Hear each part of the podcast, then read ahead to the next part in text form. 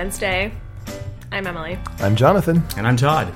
And we're going to continue with our week of spacey franchises made into board games with the other massive space franchise that is not Star Wars, uh, Star Trek.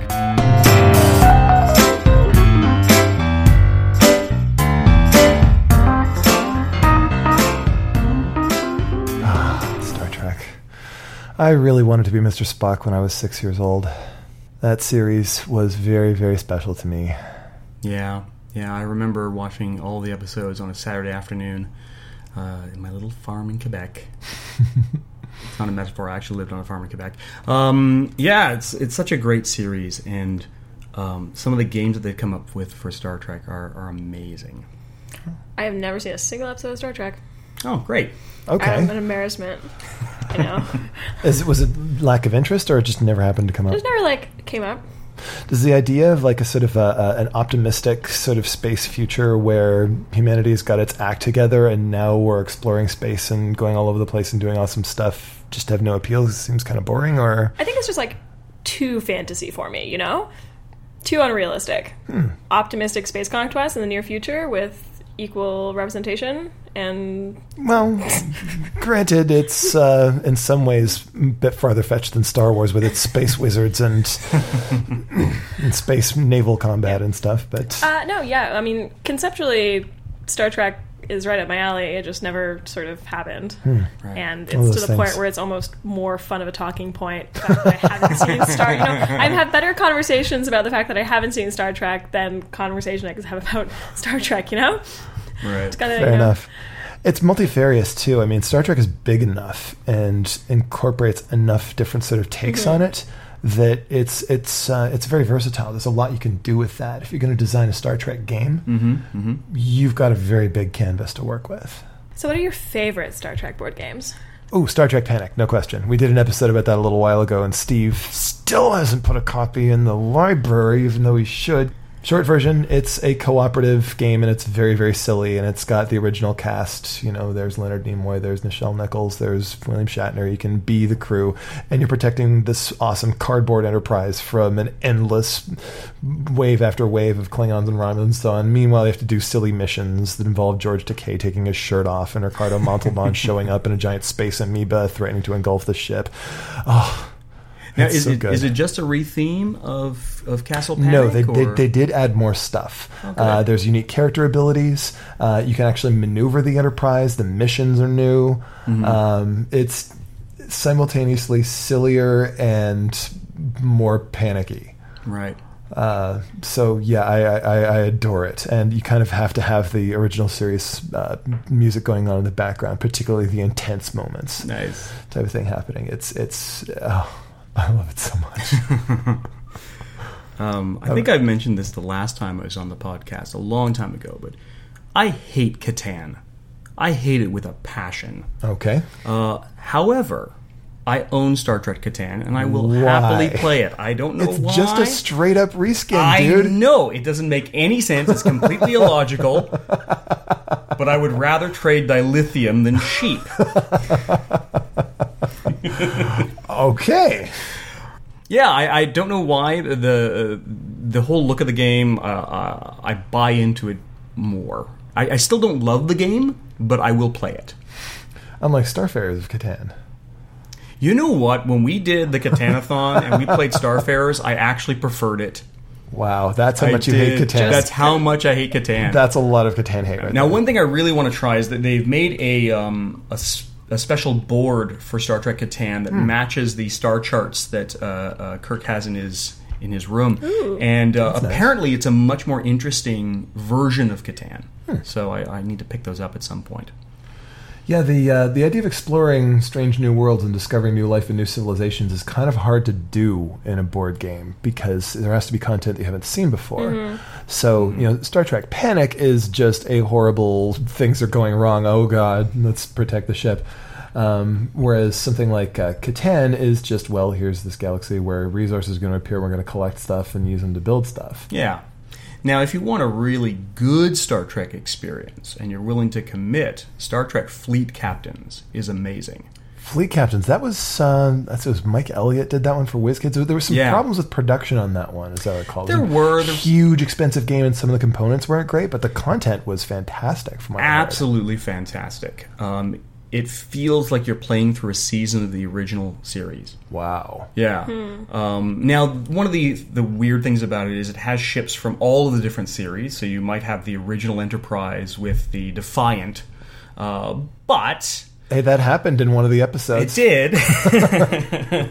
but it's it's fantastic. You move your ships around, exploring new territories. You have missions that are scientific based, some that are diplomacy based, some that are warfare based. So you could spend your entire game simply amassing victory points by exploration and um, and diplomacy, and never get into one fight and win the game. Or you could be the Klingons and just go around trying to beat everyone with a bat'leth. Can, can the Klingons actually win by being diplomatic and scientific and stuff? or They can.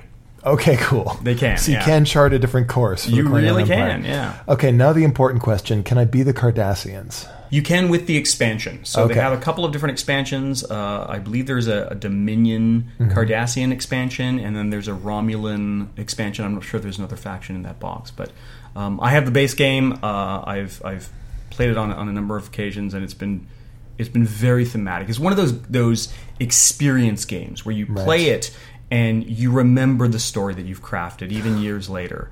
As opposed to something like Catan, where you're like, "Oh, I traded some dilithium for wood."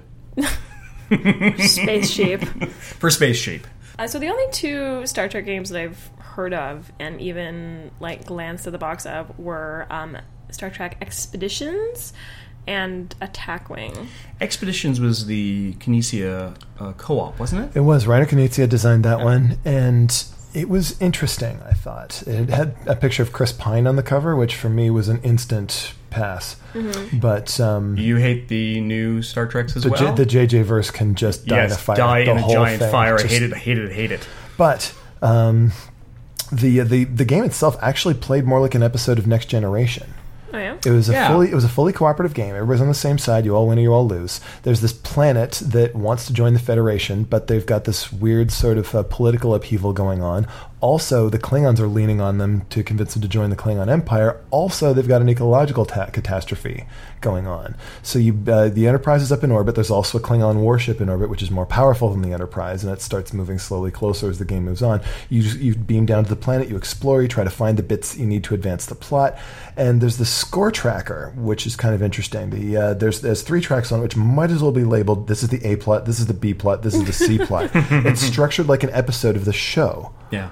And uh, at the end, then depending on how far you've advanced each of these three plots, you're, that that's how you're scored. So maybe you wind up with a sort of a bittersweet ending, like what happened a lot of Next Generation episodes, where uh, you know you've you, you've sa- you've saved the ecological catastrophe, and they're not going to join the Klingons, but they've also just but civil war ravages the population, and they sort of come to a realization that they're not ready to join the intergalactic community yet, and the Enterprise has to leave and that that that I thought that was really cool and really interesting. The problem is the game itself wound up feeling like less than the sum of its parts.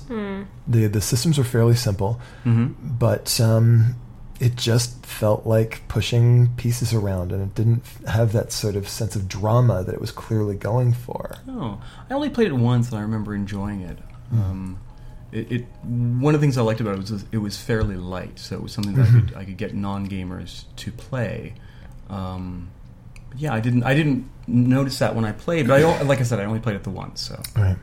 The um, the other thing about it is that it clearly appeared to be modular. It was it looked an awful lot like this was a game that they were trying. that They were, they were hoping to make additional episodes for, certainly, uh, which is a shame because I would have liked to have seen those episodes. Uh, the individual plot things that happen, it's like you know the the crewmate who beams in here is now uh, the target of the amorous advances of one of the planetary dignitaries. It's like, oh, okay. Uh, you, you can't leave this space until you deal with this person, and it'll cause a scandal if people find out that there's this involvement. Um, there, there, there, there were those fun, you know, Star Trekky moments in it, and yet somehow it didn't seem to quite come together, and I couldn't really articulate why that was. I'm not sure. They came out with I, I believe one expansion or two expansions. Yeah, it, it, characters. it, exactly. It, it's, it just added uh, Chekhov, Sulu, and Scotty. Right. So you have the four, the full cast of seven, but you still couldn't have more than four players, and you still didn't get any new plot elements, any new story stuff, A which is really what I wanted. Then you talk about Attack Wing. We mentioned that on uh, back on Monday because that was just X-wing miniatures, but with Star Trek ships in it, and they were badly painted. They were badly painted, which is a shame because I, it, one of the interesting things about, about it was it was a little easier to get more stuff on your ship. I found uh, you played with uh, with fewer ships and. Um, it was easier to have more captains and more crews and things. So the uh, Yeah, it's about the loadout of your smaller number of ships and Yeah. configuring that around, not quite so much uh, deciding how many of this and how many of that type of little ship to bring with. Yeah, so it was a little bit more. Each ship was a little more personalized than X-wing can be, um, and it was still a very good game. It's just the ships were so ugly. It's an issue. And the other thing too is I think when you talk about franchises, Star Trek is kind of behind the eight ball, you know, compared to Star Wars because Star Wars I mean, it's, it's there in the title. You know, there's going to be stuff blowing up. Mm-hmm. And these are the kinds of things that lend themselves easily to game design. Whereas exploring strange new worlds and discovering new life and new civilizations, that's something that's much, much harder to do. I mean, think of what it takes to make an adventure game. You'd need like a Tales of the Arabian Nights style thing uh, to make that properly work. Which brings us back to the old Star Trek adventure game from, I believe it was from FASA Games back in the Yeah. 80s, which was uh, basically Tales of the Arabian Nights in space. And I really, really need to play that sometime. So do I. It seems like the Star Trek game that I've really been wanting. We have a copy in the archives, and every time I go down there, I crack open its its its old cardboard box and flip through its pages and look at its little uh, cardboard counters that are so terrible but so evocative of that style of game. I desperately want to play it. What would it take to get you to play a Star Trek game?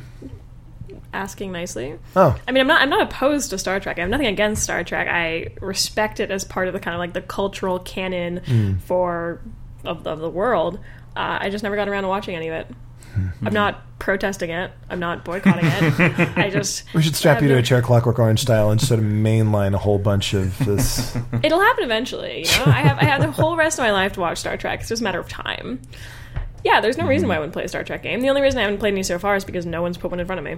You know, like, We're gonna have to fix that you don't really reach Yeah. for themed games of themes you're unfamiliar with. Right? It's true. The whole point of a themed game is because it gives you an in. You Mm-hmm. know, these are characters you recognize. This is a story that you can get into right away.